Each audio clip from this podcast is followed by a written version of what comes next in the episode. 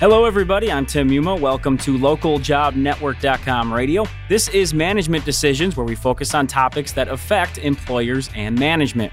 Now, one topic that is often discussed relates to the differences in gender in the workplace and how people may be treated. Now, many people do research some angles on this, and we have another perspective to talk about on today's show how gender may be playing a role in the type of feedback one is given during their performance review. To dive further into this subject, we have Kieran Snyder joining us. Kieran has actually worked in executive roles for both Amazon and Microsoft, but now she's the co-founder and CEO of KidGrid. Kieran, how are you doing today? Great. How are you? I'm doing very well. Thank you for joining us. Uh, and we brought you on because of uh, a little bit of what a study you completed, some research you did on your own. Uh, why don't you tell the listeners a little bit about that and really why you decided to take that on to begin with?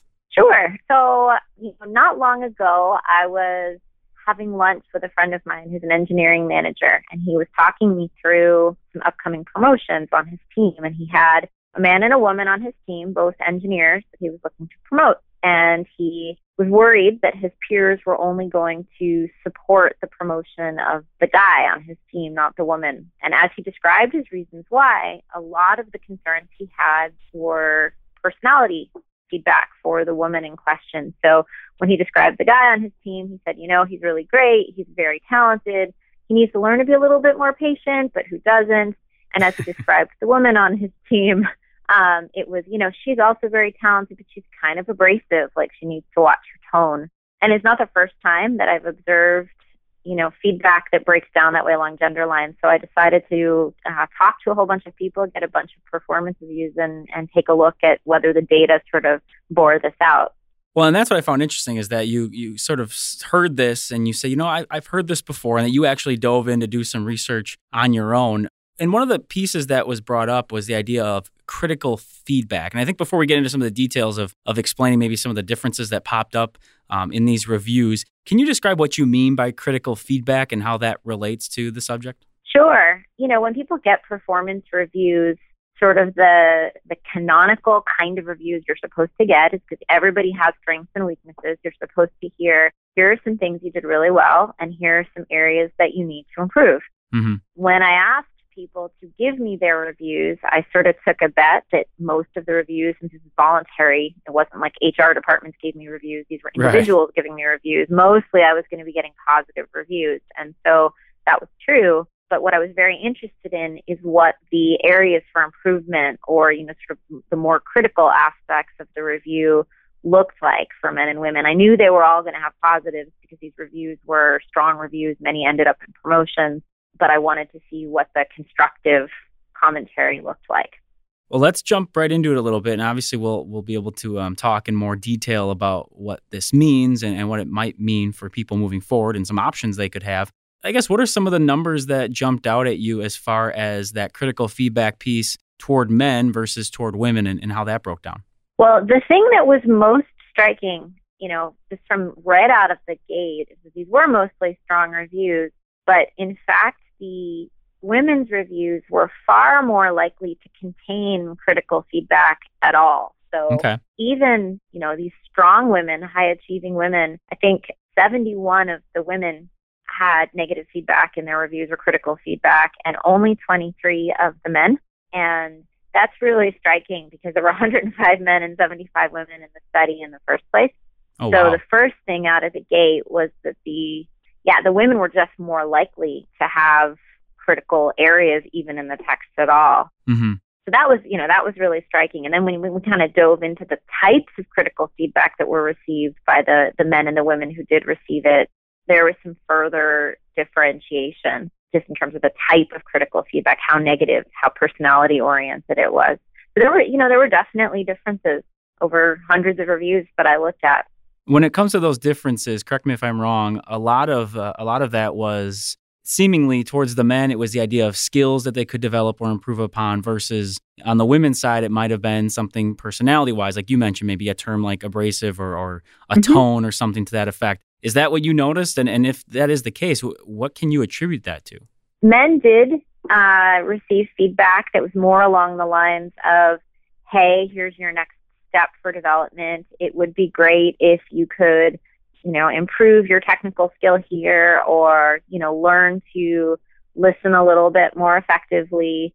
Women also received that kind of feedback. So that was in, in both genders. Okay. Women had another layer though where they did get this personality feedback where they you know labels like abrasive or emotional or irrational aggressive were used pretty negatively in the women's text.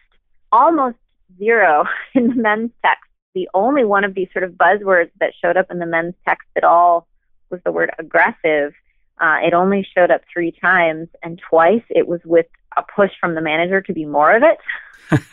And so it's very different in in tone compared to the women's women's reviews. You know, one thing I thought might be a factor that turned out not to be a factor, and I think it's, it's one of the most important parts of the study. The gender of the manager didn't make a difference here.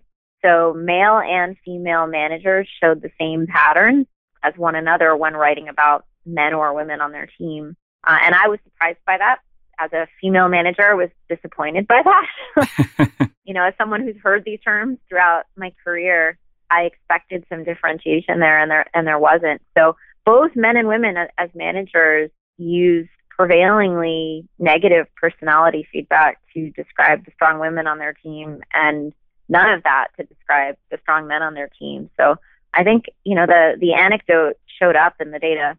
I appreciate you bringing up the fact too that as you mentioned that the gender of the manager didn't seem to matter, which uh, is very interesting to me, even even as a guy. But I wanted to ask you, and I know it's tough in this case because while you do have a lot of experience, and I'm sure you've spoken with a lot of people on this. Can you figure out any way? Do you have any theories as to why this differentiation is occurring. As you said, it, it doesn't have anything to do with the manager per se, but that there's this prevailing sort of standard that, that comes about when you're giving the feedback. Do you have any theories as to why that's occurring or or why it hasn't changed maybe in the last decade or so? You know, it's interesting. I mean, I have a lot of, you know, probably the same theories that everybody else does, which is that, you know, culturally, we, we just don't acculturate women to be as assertive. Mm-hmm. And so when women show up assertively, it stands out as a, as a, you know, divergence from what people expect. I did another study not too long ago where I looked at interruptions and how often men and women in corporate settings interrupted one another in conversation and in meetings. And the, the numbers there were very skewed as well. Women uh, were interrupted constantly by men and women, and men did much more of the interrupting, except mm-hmm. for the most senior women who were the biggest interrupters of all. and so I think it's really interesting because these senior women are women who presumably have gotten pretty strong reviews through their careers. Right. You know, the kind of women who have probably received feedback about being abrasive or aggressive. And so I think I don't want to say that it's required to advance because it's probably not required to advance. We probably don't want a culture where people have to step on top of each other to sure. advance. But I do think when when women assert themselves, it's noted more because it is culturally less expected. I like that you bring up that thought process that uh, there's almost a feeling of it being required. I talked about this a lot with people in the sporting world, how it seems like athletes have this certain personality that for the most part we wouldn't like, but that's part of the reason they got there. And, and I feel like that's sort of a, a similar way here with when you're talking about executives and that those high achievers that for whatever reason, there is that personality trait that exists. My question would be if women in general know this, and obviously that's part of the reason we have these conversations, you write articles that, that have to do with that, especially as the a manager, is there a way to change the thinking? I mean, do you do you speak with other women who are in those positions to try to help instill that change from the top down? Because as you mentioned, the manager they're still thinking in the same way, whether they're male or female. Is there a mm-hmm. way to, to try to change that in some capacity? So there's a couple of things. One thing that I did when I after I did the study is I went I went back and I read reviews that I had written, which I did not contribute to the study. Okay. Um, but I went back and read reviews that I had written, and I followed pattern as well. Hmm. Yeah, I was really disappointed. uh, I didn't use I didn't use you know the, the negative language, but you know the women on my team did receive more critical feedback in their okay. reviews than the men on my team had. I wrote this article shortly before I finished up at Amazon, and I was really happy that it was getting real discussion there when I left. And in fact, a couple of senior managers told me that in their people review meetings, the article was specifically used by senior management mm. to try to be vigilant one thing that I'm going to do, you know, if I if I work in a corporate setting in the future, uh, in a startup, it's a little bit different, much smaller, but is to try to get peer review of my review text. Sure. To try to actually just get another perspective on that. I think documenting the guidelines strongly is important. Not that every manager will consult with them when they write reviews, but it gives employees a framework for a safe conversation. If they feel like their reviews do contain some of this negative personality feedback. And then the other thing I would add is that I'm not sure that reviews ought to include personality feedback at all. Hmm. Like, you know, reviews are inherently very subjective. Sure. That's just a given. But, you know, whether you're calling somebody abrasive or brilliant or collaborative or, you know, whatever the positive or negative adjective is, that's just going to have a certain level of subjectivity that when, you know, instead, if you're focusing on, you know, Jessica delivered this, you know, John delivered that by the state, it's, it's inherently a little bit more objective and it takes out some of the, the judgments that I think could be positive or negative in a way that's a bit unfair. So that would be another thing I, I would encourage people to think about. It's interesting is you bring up the idea, of course, that awareness being such a big part of this, um, just in general. I mean, again, the, the, importance of just talking about it and understanding what's possibly going on. In preparing for this, I, I spoke with a, a, number of different women in the professional ranks, different levels of experience, and I asked them if they thought about if they worry that they're being treated differently or that they think about you know that being a, a, factor in any way. And and for the most part they say yeah there've been an instance here or there but they don't really think about it in the, in the general big picture if you're speaking to a group of, of women who are looking to move up professionally should they think in those terms in your mind and, and keep that in the back of their mind or should they just go about their their normal business as if they you know as if gender doesn't matter and that shouldn't matter? What would be your take on that? You know i think that it's hard enough to break with cultural norms especially you know you're women in a corporate setting particularly in technology not only in technology but particularly in technology sure. where women are often outnumbered. You know i generally I encourage everyone men and women to have some self-reflection but anything that makes you less confident in your leadership is probably going to be a liability rather than an asset. The thing that I think, you know, the actual call to action is to look out for your judgment of the colleagues around you, hmm. because I think if everybody took an action to do that, the system would improve rather than being you know super paranoid am i going to come across as really abrasive or am i going to come across? how am i going to come across here i just don't think women need reminders to worry about how they come across it's often a challenge that women worry too much about how they come across more be concerned about what judgments you may be making about your colleagues. I think that I think that's where the where it starts. I think that's a, an excellent answer. I know I kind of put you on the spot there, but I think uh, I think that makes perfect sense, and hopefully, our listeners uh, can appreciate you giving us that honest answer there. Uh, another question I wanted to ask with this, and, and it relates to your own personal experience, but the idea that with maybe some of this happenings going on in the corporate world, or, or women looking for different options potentially do you see it as a trend as a as a future trend or as a current trend that women are going to be looking to start their own companies and looking to have sort of that control of their career? Do you see that being a, a factor related to all this separate to all this? Uh, what's your overall thought? That's a great question. I definitely fit that pattern. So i'm doing another study right now again sort of passion projects for me but about why women have chosen to leave technology for women who have chosen to leave tech and I was surprised. I mean, a number of them have reasons you might anticipate. A lot of them talked about motherhood. A lot of them talked about maternity leave, including discrimination. A lot of them talked about being outnumbered. Many, many of them, a uh, higher proportion than I would have expected of the over 700 women I spoke with, chose to start their own companies. Hmm. Uh, and as a woman who has just left, I haven't left technology, but I have left sort of the corporate setting right. to start my own company. I was really interested in their stories. And many of them talk about, you know, listen, like I was tired of being outnumbered. I wanted to be in a place where I make the rules and I hire nice colleagues. You know, I wanted to be in a place working on something that was really important to me where I didn't feel outnumbered every single day.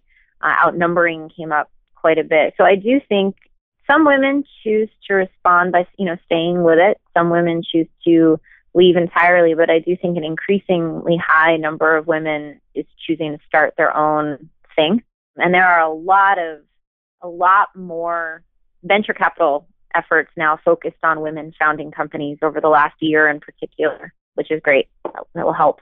Well, we are getting a little low on time here, but I wanted to give you the opportunity at the end. Uh, you know, you've given us some great insights, some great information, and I encourage uh, the listeners out there to go ahead and, and, find some of your, your work out there. But I wanted to give you the floor at the end to give the listeners a, a, nice takeaway from this conversation, something you think is important to emphasize or or to mention. Maybe we haven't talked about it in regards to the idea again of, of gender differences when it comes to either the the feedback side or anything else in the workplace. Um, just something to wrap up our conversation today.